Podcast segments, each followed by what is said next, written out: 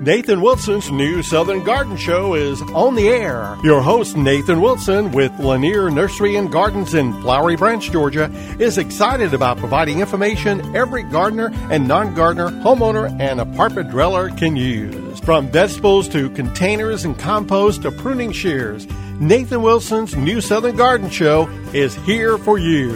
Now, here's Nathan.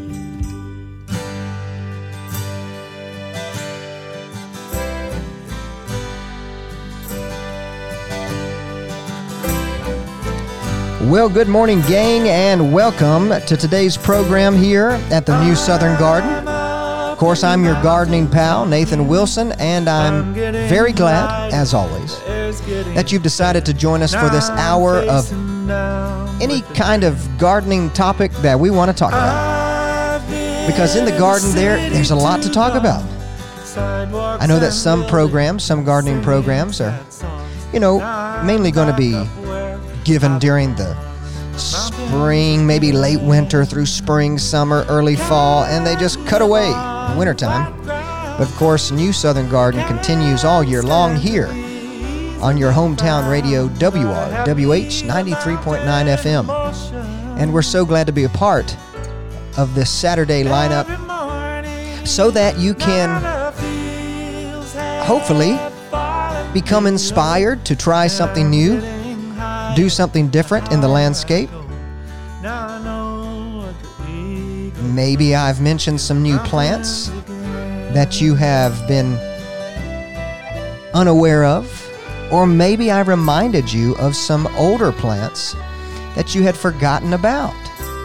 Well, either way, we're going to try new things all year long. And of course, this time of year, things are rocking and rolling in the landscape. I don't know about you, but I will say it has been hot. It feels like, well, I guess it is pre summer. Some of the weather folks are saying, we're already in summer, we're already in summer. And I'm like, Good, goodness gracious, we're just halfway through May. And the temperatures have been hot, but you remember, golly, don't you remember a few weeks ago? When we were not quite in spring, but it felt like spring.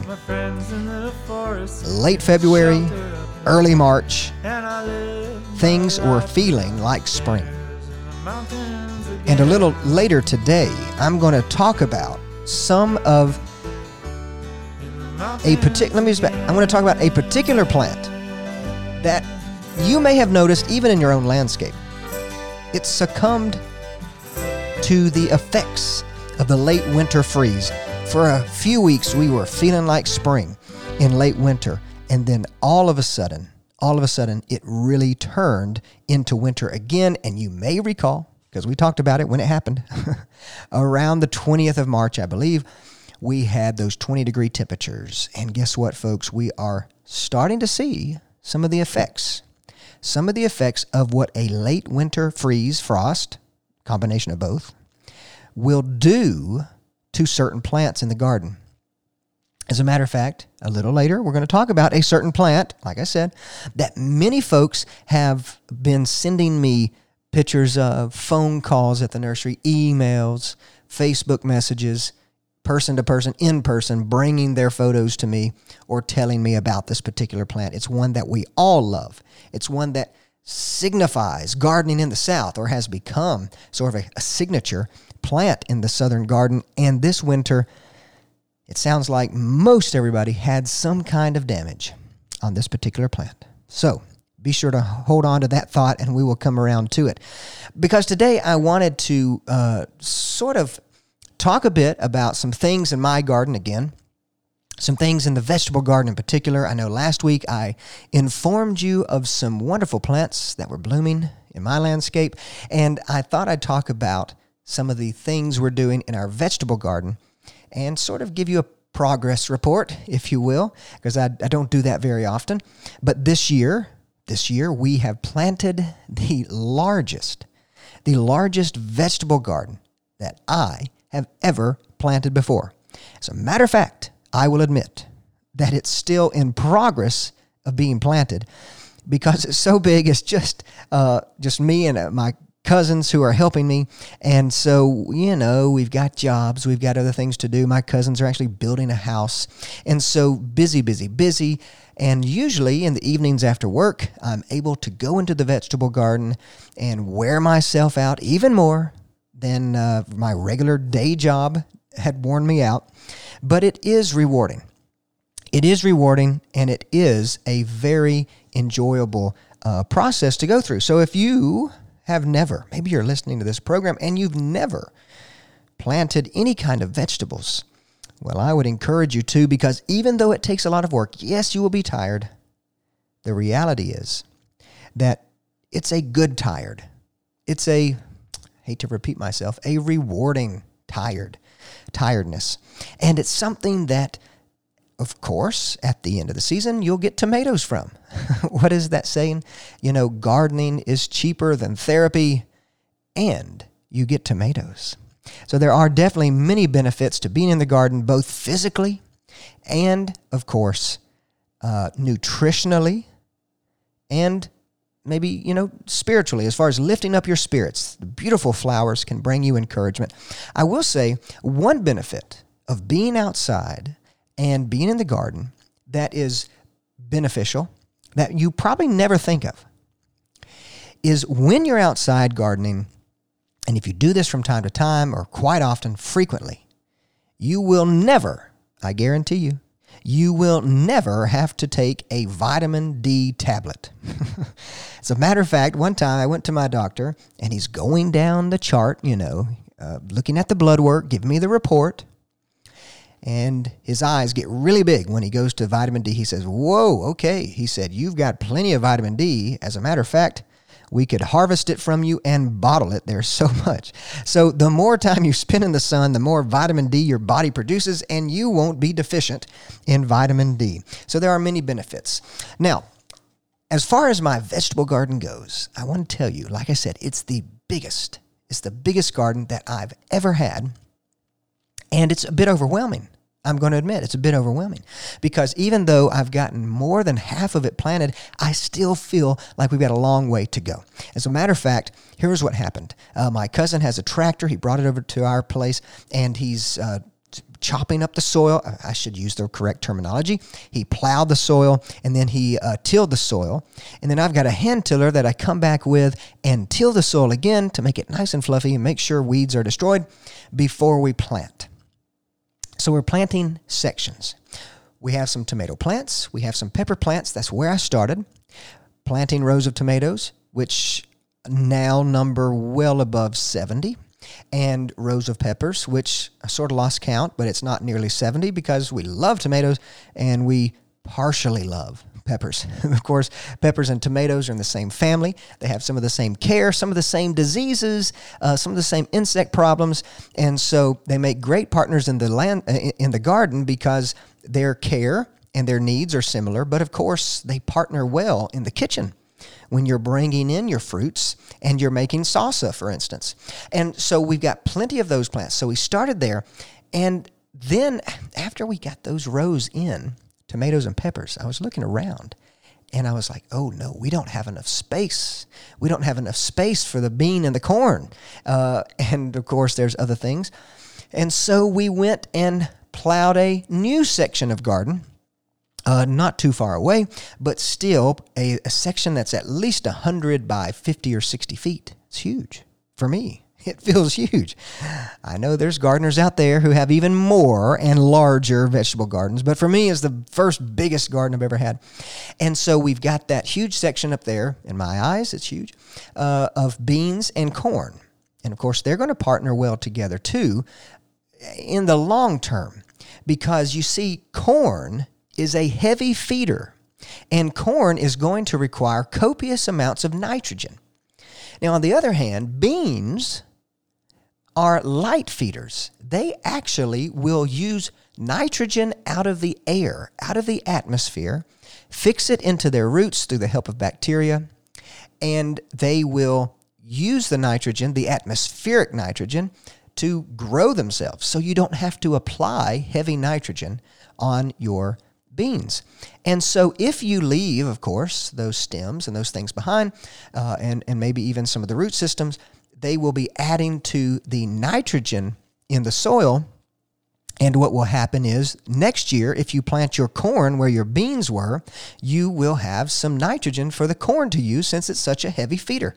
So these are great companion plants.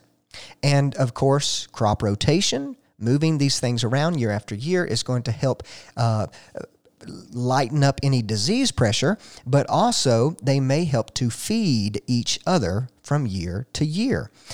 Okay, so back to the other plot where the tomatoes and peppers are. We have a large section that is different kinds of melons. We have some honeydew. We have some maybe three different watermelons. I know there's one called strawberry, and there's the uh, bush sugar, sugar, sugar. What is that one? Sugar, sugar baby, bush sugar baby. That's it. The bush sugar baby, which are those nice round, um, dark green melons. They are bush type, which means they don't run and use as much space. So if you want to do something like melons in a small space, or maybe even in a container, you can use and grow those bush type. Of course, there are bush type beans, there are bush type squashes and zucchinis, and there are bush type watermelons. Almost everything you can find a, a bush type, which just means that they don't get out of hand as far as size goes, because most standard watermelon, or any melon for that matter, can take six to eight feet of space, maybe more. And so you've got to space generally these watermelons far apart. So that's how they are in my garden. Uh, in our vegetable plot is they are on hills and they're spaced far apart except for the bush type. The bush type are in three foot rows and will be spaced about three foot apart. As soon as they get done popping up, we'll thin them out to three foot spacing between plants, and they'll have plenty of space and really not take over the garden. So then in that area, I also planted some popcorn, and I'll tell you why. I love popcorn because, of course, uh, my grandfather grew it and my grandmother, and we would, on summer days, they had some dried out, probably from the year before even, because it stores well if it stays dry. And we would pop our own popcorn. I tell you, folks, that was some of the best tasting corn, popcorn I've ever had. You know, forget the Orville Redenbacher, whatever his name is, or the Act One, you know, pop it in the microwave. This homegrown fresh popcorn is so delicious. And also, my little two year old, Eden Rose, absolutely loves it. She loves popcorn. We have it as a snack before bed sometimes. Wonderful snack because it keeps them entertained, right?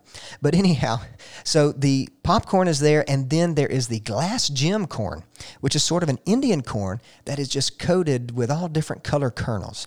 You've got blues and pinks and whites, and they're pearly like glass gems. Great name for that corn. So we got the corn. We've got some edamame because I'd never really thought about edamame, but somebody fixed some for me one time, and it was delicious. It was it was a very good. Of course, edamame is a soybean. It's a soybean, and it grows uh, very well, like any other bean. You don't have to feed it much, and you do have those hairy, hairy, hairy pods, which uh, I don't know. There's many different ways to cook it, but it's a unique bean, and you may want to give that a try sometime. And some Cherokee wax bean, which is a nice, very heirloom bean. It's a yellow bean and it's a bush style. Then, of course, we've added more tomatoes along the way and squashes, cucumbers, zucchini. I've got plenty more to plant. I've got plenty more to plant. So, last week I updated you on my space at our garden, what was blooming, what was going on.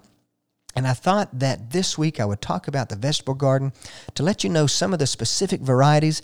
Uh, with our corn and bean plot that's set aside, I should have mentioned we've got um, Blue Lake bush bean, Blue Lake bush bean. That way we have a nice compact plant and we're not worried so much about staking the beans. You know, my grandfather, of course, he always grew white half runners, white half runner beans. Great bean, by the way. You do have to string them, uh, but with the Blue Lake bush bean, it tastes good. And if you pick them young enough, you can just snap them without a string. Oh, and the corn. We have Silver Queen and peaches and cream. So those are some great sweet corns to try out. Uh, we do have to take a quick break. So thanks for indulging me in my garden, my vegetable garden. When we get back, I'm going to talk about that plant that really needed some protection this winter. Hang on tight.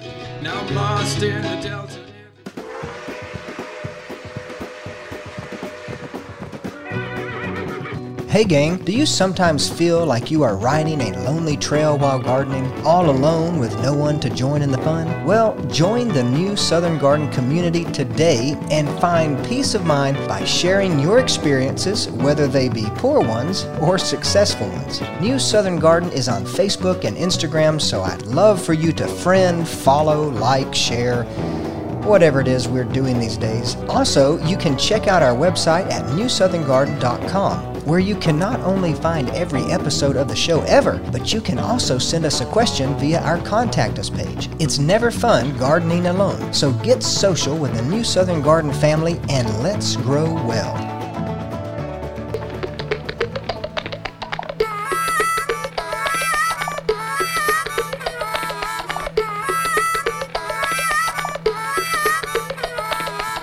Well, gang, you know, during the break, I was thinking about something that I failed to mention to you. Uh, before the break, I was talking about some of the, the, the vegetables that I was am growing in our vegetable garden. Of course, we talked about tomatoes and peppers, uh, blue lake bush beans, sil- silver queen corn, peaches and cream corn, the popcorn, and even that bush type watermelon. But there's a great, well, it's not really a squash. I guess it's a melon. It's called banana melon. Now remember the melons, the watermelon, the honeydew, the, what's the other one? The cantaloupe. All of these things are very closely related to the gourds, the pumpkins, the cucumbers, the squashes, and the zucchinis. They're on the same plant family that we call cucurbits commonly. And there is this very strange melon. It's a sweet melon. It's not savory like the zucchini and the cucumbers and the squashes, but it is a sweet melon. And it has this elongated shape, this banana melon. I mean, sort of like a banana, but not really. But anyhow, it's not the shape that this plant, this melon gets its name from. It's more of the flavor. You see, the the inside, the flesh of the melon, taste reminiscent of bananas and sort of a citrusy, spicy, little bit of spice in there. And so I have attempted to grow this for many years, not too successfully. But I know this is the year that the banana the banana melon is going to thrive and it's going to be delicious. I don't know what we're going to do with them. I have maybe six hills, so six potential plants. We'll see how many each uh, vine produces. But regardless, these are supposed to be huge melons, maybe up to two and three feet long. And they're, like I said, very narrow, sort of like a squash shape, if you will. But again, it uh, has a banana like fragrance, and of course, the texture will be a lot like a cantaloupe. So, if you're interested in any of those kind of strange and bizarre vegetables, I always refer folks to Baker Creek Heirloom Seeds. Of course, they're online, rareseeds.com. We don't advertise for them, but they are a great source for old fashioned and what I call uh, cultural seeds because that company goes out into different pockets and regions of the world and all different countries and tribes and villages and finds unique uh, and commonly grown vegetables in those communities and try to save the seed, regrow the seed, and then make it available to folks in other parts of the world. So we can try new things or if you want to breed your own vegetables and cross them with something unique or different uh, they've got a great source of seed at baker creek heirloom seeds. Now let's get out of the vegetable garden for a little bit because, you know, I think a few weeks ago I mentioned this plant that did get a very bad case of winter damage from our late winter freeze that happened sometime around March 20th. But I continue to get phone calls, continue to get messages and emails. All these folks coming to the nursery uh, looking for me, asking why their plant is looking bad. This plant is, like I said at the first uh, during the first segment, this plant has really become a staple in the South because it does like warm weather, and we are sort of at the most northern point uh, to grow this plant. Of course, I'm referring to the gardenia. The gardenia Gardenia jasminoides. We're going to talk about plant names a little later on and if they're important or not. Uh, but the gardenia is that evergreen shrub, dark, glossy green leaves that persist all winter. And the flowers bloom in the summer with those rosy like pure white, maybe ivory white, blossoms that you know are open because you will smell them. They're super fragrant. They smell like jasmine. Um, I think that's another name actually is Cape jasmine. Cape jasmine. We call it gardenia. So here's the trouble. Back in February and early part of March, we had some really nice spring-like weather. I mean, folks, remember we were in the 70s, pushing 80s almost. And then we had a very cold snap that dropped us below freezing uh, for at least overnight, maybe into the early hours of the morning. I know we got very close to 20 uh, down in our area, but some folks further north of us were down in the in the high teens. And so those gardenia plants had had a couple of weeks, three weeks, four weeks maybe, of really nice weather that their sap could start flowing, uh, coming up out of the earth, out of the roots, into uh, the stems, and they were getting into growth mode those gardenias, they were getting into growth mode because they had very nice temperatures. And like I said, we still are sort of on the northernmost uh, border for growing gardenias. And with that in mind, as soon as that sap started rising, they started growing, well, getting ready to grow, then we had the freeze. And it's we may not have noticed it overnight, but we're starting to continue really to see effects of that freeze. Because you may notice if you have some gardenias, now this is particularly, particularly the smaller gardenias, uh, meaning the dwarf varieties, something like radicans or frostproof. Um, there is a new one, fairly new one out called Jubilation. You may see still some yellowing leaves, some browning leaves, some naked stems, stems without leaves because those leaves have been damaged and have fallen off of the plant. And so, what can we do about it? Is the plant dead? Is it alive? I still feel pretty confident that we probably didn't lose many. Maybe you lost one or two. Uh, but if you aren't sure, here's what we need to do to test to see if our gardenias are still alive. Number one, we want to do a scratch test. If there's no leaves on the plant, then it's questionable if the plant is still alive, right? But if there are leaves, if there are leaves, you can be probably rest assured there's still some life in that plant. But without leaves, we want to take our maybe fingernail or a small blade, a knife or something, uh, and work our way down the stem, making tiny little scratches right underneath the bark.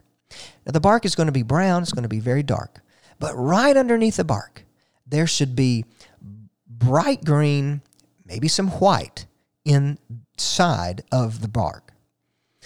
So you don't have to cut it all the way through. Just make sure you sort of scratch along the stem, starting at the tip. And if there's no brown at the tip, work your way down a few inches. Continue to scratch one more time. If there's no green and uh, bright white there, then work your way down even further until you hit green. If you hit green, then you know you have life somewhere down below. But if you continually, all the way down these branches, are finding that under the bark it is brown, then that branch is probably dead. So keep doing that on several branches and see how much life may be there. Because even though the uh, gardenia may have tried to grow the green in the I mean sorry the the leaves may have started to green up uh, before that frost that freeze uh, the leaf may have succumbed to the cold, but the branch is hardier than the leaf. The branch can handle more cold weather than the leaves can.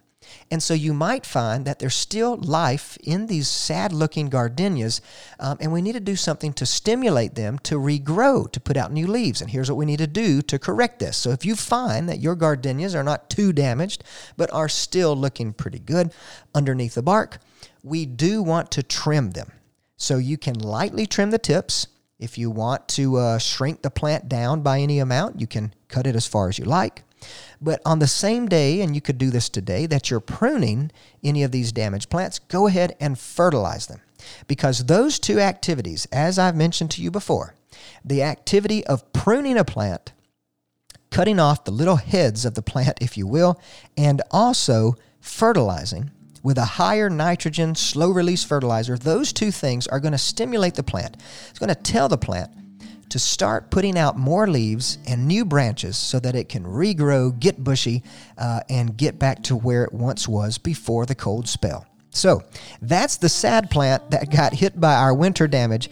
But when we get back from this break, I do want to talk about plant names and why they're important. So hang on tight.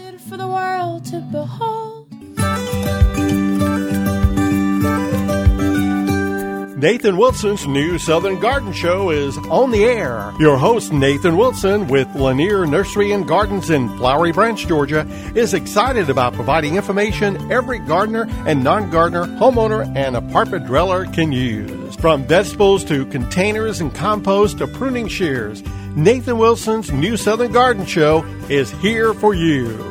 Now, here's Nathan.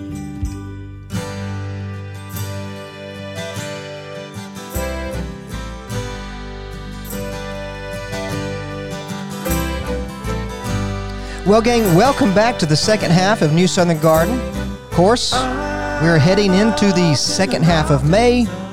It seems like the spring is going by fast, and the extra uh, hot air temperatures that we've been having, feeling like summer, they have not helped making things feel like spring. It still is it's feeling like summer.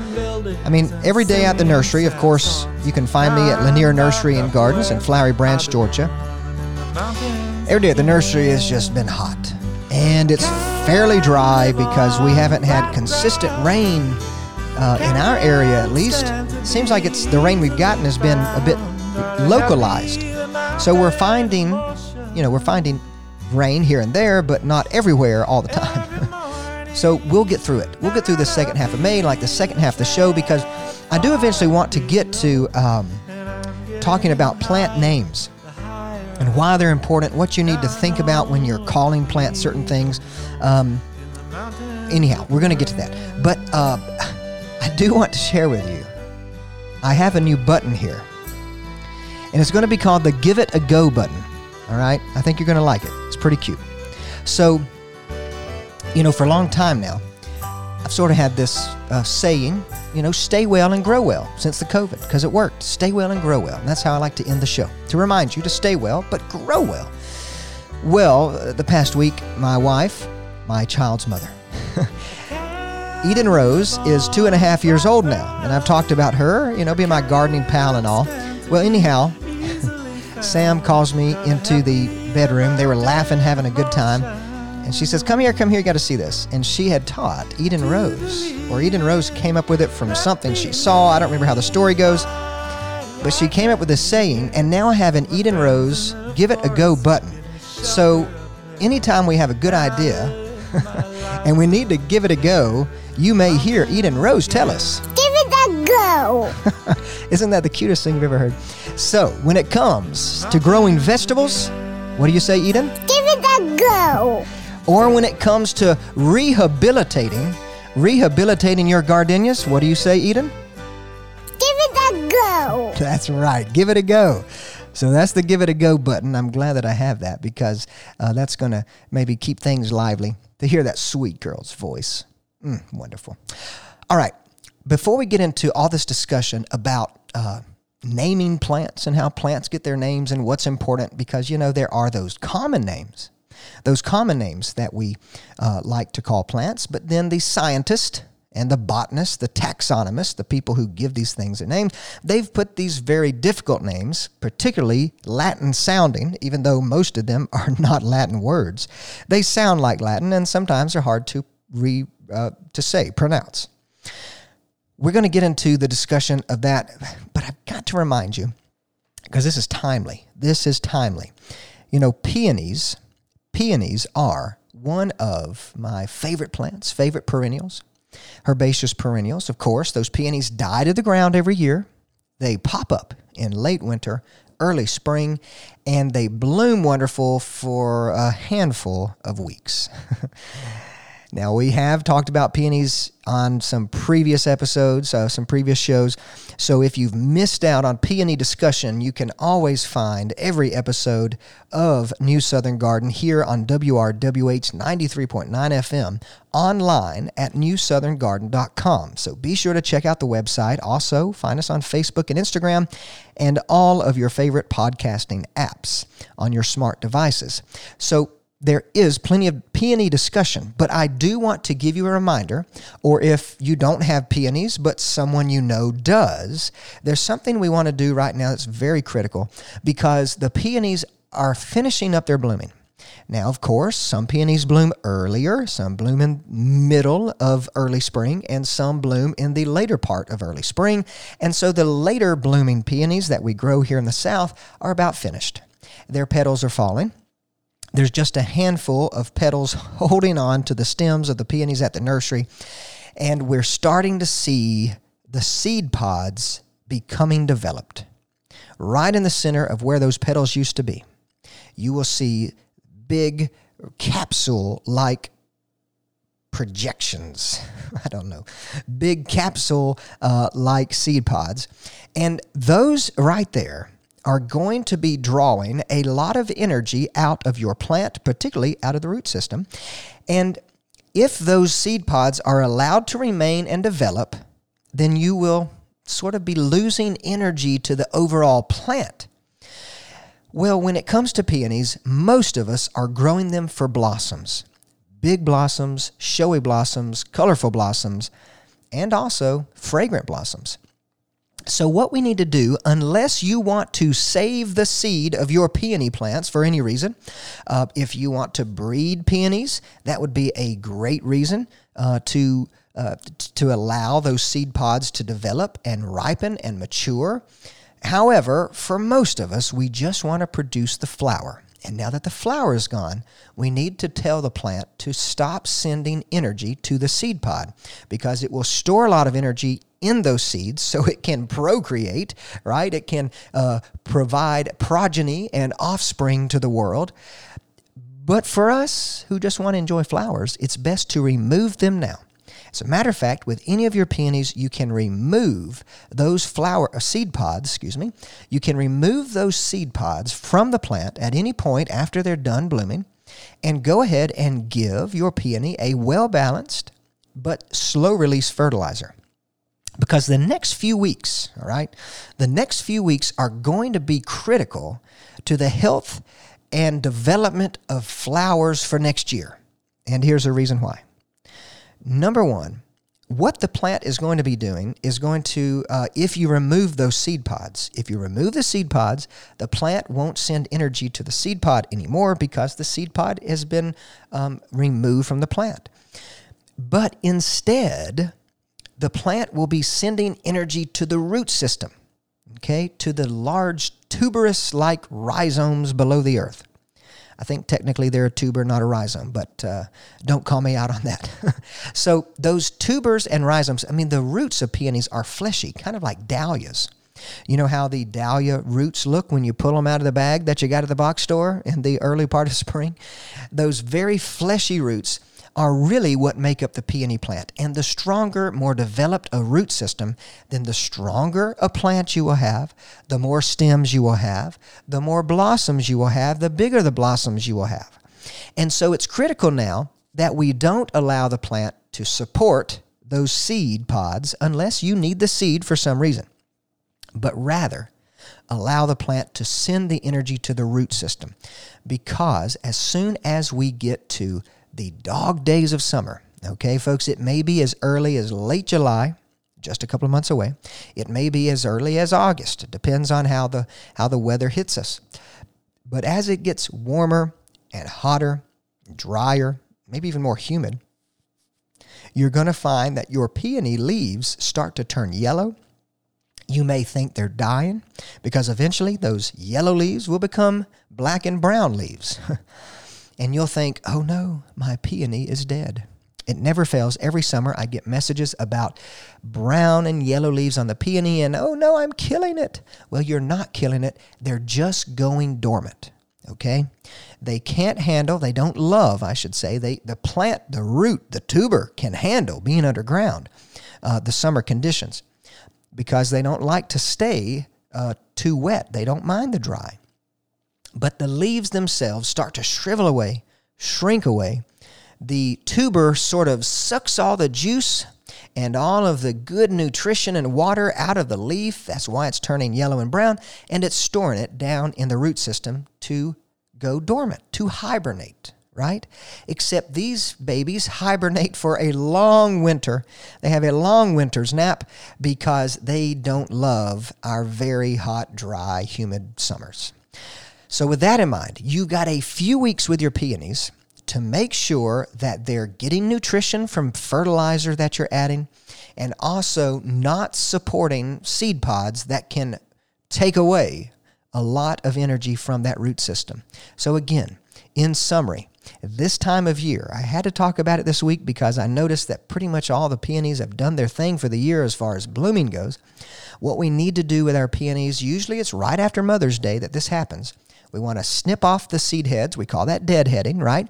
You don't have to remove any of the leaves. You just want to remove literally the tip right where that flower used to be. You may cut back to the closest node or wherever a side uh, leaf is below that, but remove those seed pods. And then, of course, we're going to use a slow release fertilizer it doesn't necessarily have to be high in nitrogen. Some people believe, and there is some support to this, that if we over fertilize peonies with nitrogen, we get a pretty plant but not many buds. So make sure we have a well balanced because your peony does need some nitrogen, but it also needs phosphorus, potassium, the rest. Now, if you'd like to increase the organic matter around your plant, you could throw on some mushroom compost. You could throw on some organic matter if you're making compost at home. You can mulch around that right now. That mulch will help to keep the soil temperature moderated so that it doesn't get too hot as summer gets along, and that may actually help your peony look better for longer.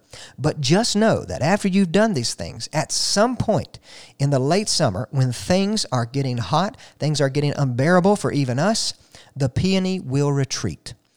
And don't remove those stems, those dry brown stems, after uh, the peony is retreated underground completely. I don't like to remove them until I can wiggle the leaf or wiggle the stem and it separates cleanly from the plant. Now, sometimes that may not be until next year when the new stems come from the root. But the reason I don't like to do that is because the peony stem will become quite hollow.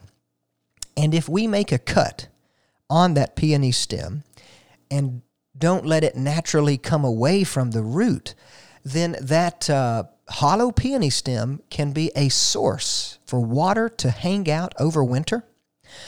Uh, water, of course, in winter will freeze, and you may have some freezing down at the stem level because it's channeled itself or rather have freezing at the root level because it's channeled itself, the water has channeled itself through the stem, that hollow stem. And so I like for plants because they will do this. Plants will naturally sever off dead material and they will cleanly heal themselves, and you can pull that leaf away, and there's no scar, there's no wound that we have inflicted with pruning shears.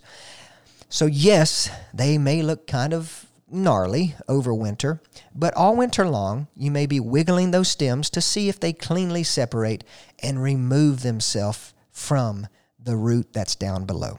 So I wanted to talk about peonies today because we've got a very timely activity to do. You can do it this weekend. You can get out there and you can uh, check on your peonies, making sure that they are getting their fertilizer, getting their little seed pods removed, and of course, maybe even remulching and whatnot. And I know you can do it, and Eden Rose even knows Give it a go. that you can give that peony care a go. So, we're going to have to talk about names, but we're getting really close to a break. Pl- uh, plant names. I do have some notes and some thoughts about plant names. And I think that um, what I'd like to do is sort of take you back to one of my plant classes in college at the University of Georgia. And when we get back from this break, I'm going to uh, read a little excerpt from a book that one of my professors wrote about plant names. He was always very, uh, uh, very appealing when it came to dealing with plant names because some of them are intimidating. But he made it actually a little more fun. So when we get back, all about plants and their names.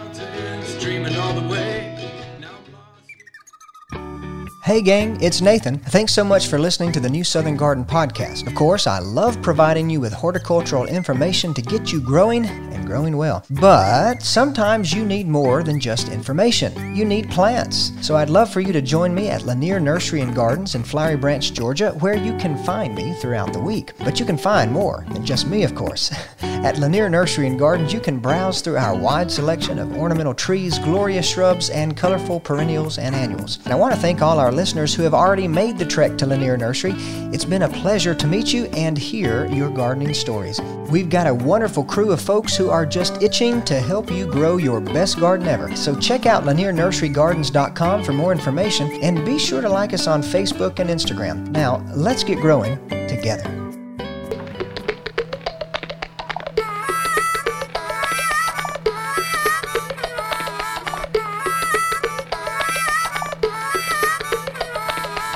Well, all right, gang, we're really coming down to the wire on today's program. This is the last segment of today's show, and as always, it goes by so quickly. Uh, so, I did promise you before the break that we're going to talk about plant names. You know, everything in this world has a name. That's what we humans love to do. If you read the scriptures, uh, that was our job.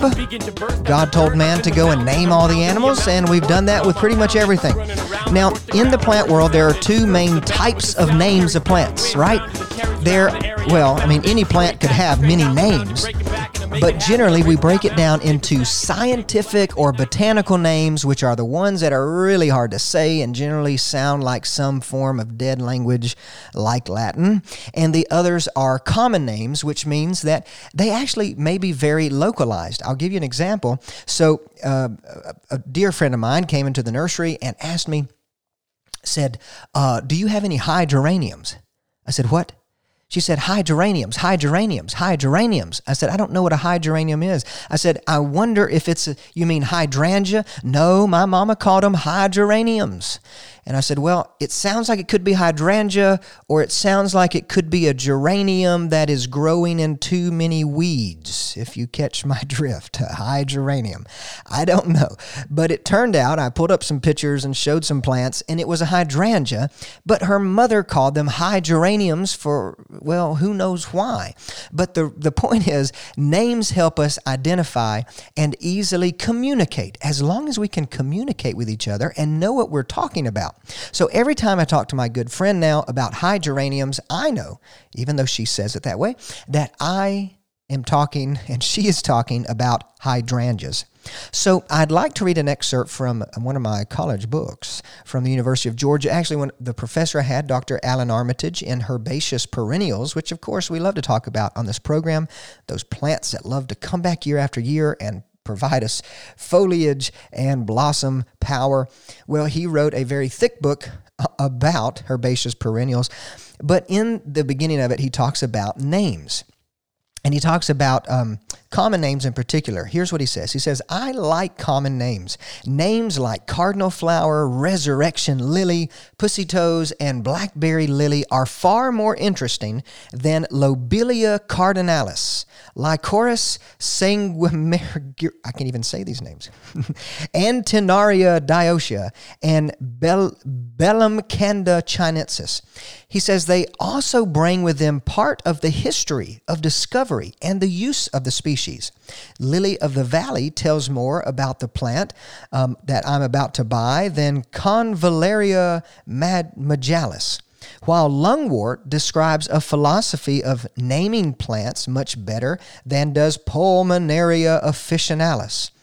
Common names may describe the flower, such as pincushion flower, also known as scabiosa. Leaves, spotted geranium, geranium maculatum. The origin, Persian buttercup, which is Ranunculus asiaticus. Medicinal properties like self heal or Prunella vulgaris. Or the discoverer, Stokes aster, which is Stokesia. Unfortunately, the same common name may be used for more than one species, or a single species may be known by several common names, depending on the area of the country. I have heard arguments from purists that common names are irrelevant and their use should not be encouraged. What nonsense, he says. If one wants to see the demise of gardening, keep making it complicated. Gardening is way too complicated as it is, with what 30 cultivars of that and 10 of that, names that are unre- unpronounceable even by Professor Higgins. Gardeners and professionals should encourage common names. They make what we do so much more user friendly. And I think that is the truth. And this is coming from you know, an individual who is a celebrity in horticulture, if you will. He's written the books on many types of plants, including these herbaceous perennials. But you see the kind of fun that he can have with common names. He doesn't shy away from using them. If you want to call your plants high geraniums instead of hydrangea, go ahead, as long as we know what we're talking about. Now, I do want to say sometimes people say, I don't know how to pronounce that botanical name. I don't know uh, if I'm saying this right. Well, I remember in class that the same professor, doc, uh, Dr. Armitage, that he did explain to us, and he writes a little further here. Let me give you some of these notes about pronouncing these botanical names. He says most people like to pronounce names with some degree of confidence. Scientific names can be intimidating, and often we will not say them for fear of sounding ignorant right? Isn't that us? Many like like when I was reading from his book, I couldn't even pronounce them all. But like anything else, pronunciation is something that one feels confident with only with continued use. Okay, that's true. If scientific names are seldom part of one's gardening vocabulary, we will always stumble and stutter. I have provided pronunciation guides. Well, he talks about what's in his book. But here's what he says. Let's get real. Does it really matter if paniculata is pronounced paniculata or paniculata. He says, I prefer to pronounce Stokesia as Stokesia in recognition of the man who found it, Dr. John Stokes, for whom the genus was named. However, Stokesia is commonly used and equally understood. So here is the important part. And I remember him telling us this in class. Get the syllables in the right order, then fire away. Don't worry about sounding silly. It is only the garden snob who continually tries to correct you. And who needs snobs in a garden? And I could not agree 100% or more, 150% because it's not about saying the plant right or making sure, you know, I mean, maybe you have some friends who are part of a gardening group, maybe the master gardeners. I'm not saying anything bad. Maybe they're part of the um, uh, gardening club or whatever, and they have the right pronunciation uh, for Arctostaphylos. Well, doesn't matter how we really say it as long as we know what we're talking about. Again, if you want to call hydrangea high geranium, go right ahead. If you want to say paniculata rather than uh, paniculata, doesn't really matter. Whenever we're pronouncing names, I always think about what I learned uh, in Spanish class in high school. You know, uh, since these are Latin sounding names, these botanical names, instead of saying an A, say an ah. So paniculata, because the English of course, the English vocabulary has the short A sound and the, sh- and the long A sound. But many of these romantic languages use the long A. So use the ah, use the eh, use the e, those kinds of things if you want to make it a little easier. But the thing is, is there's no point in trying to bicker about how to say a name. Let's talk about the joy of growing the plant rather than the frustration of how to say it. So when it comes to common names, they are wonderful. Why? Because they can describe to us what the plant looks like, where it came from, who may have found the plant, and many other reasons. Those botanical names don't tell us a whole lot unless we're looking at one of these college books like I have on my shelf. So let's enjoy saying the name, but more importantly, let's enjoy growing the plant. After all, that's what it's about in the garden growing, growing. So when it comes to saying botanical names, what would we say, Eden Rose? Give it a go. Give it a go. Just try to say those botanical names, but definitely use those common names because they are so wonderful and so descriptive. Well, for New Southern Garden and WRWH, this is Nathan Wilson. Hope you stay well, grow well, and grow a, grow a lot. Right, Eden? Give it a go. We'll see you next week.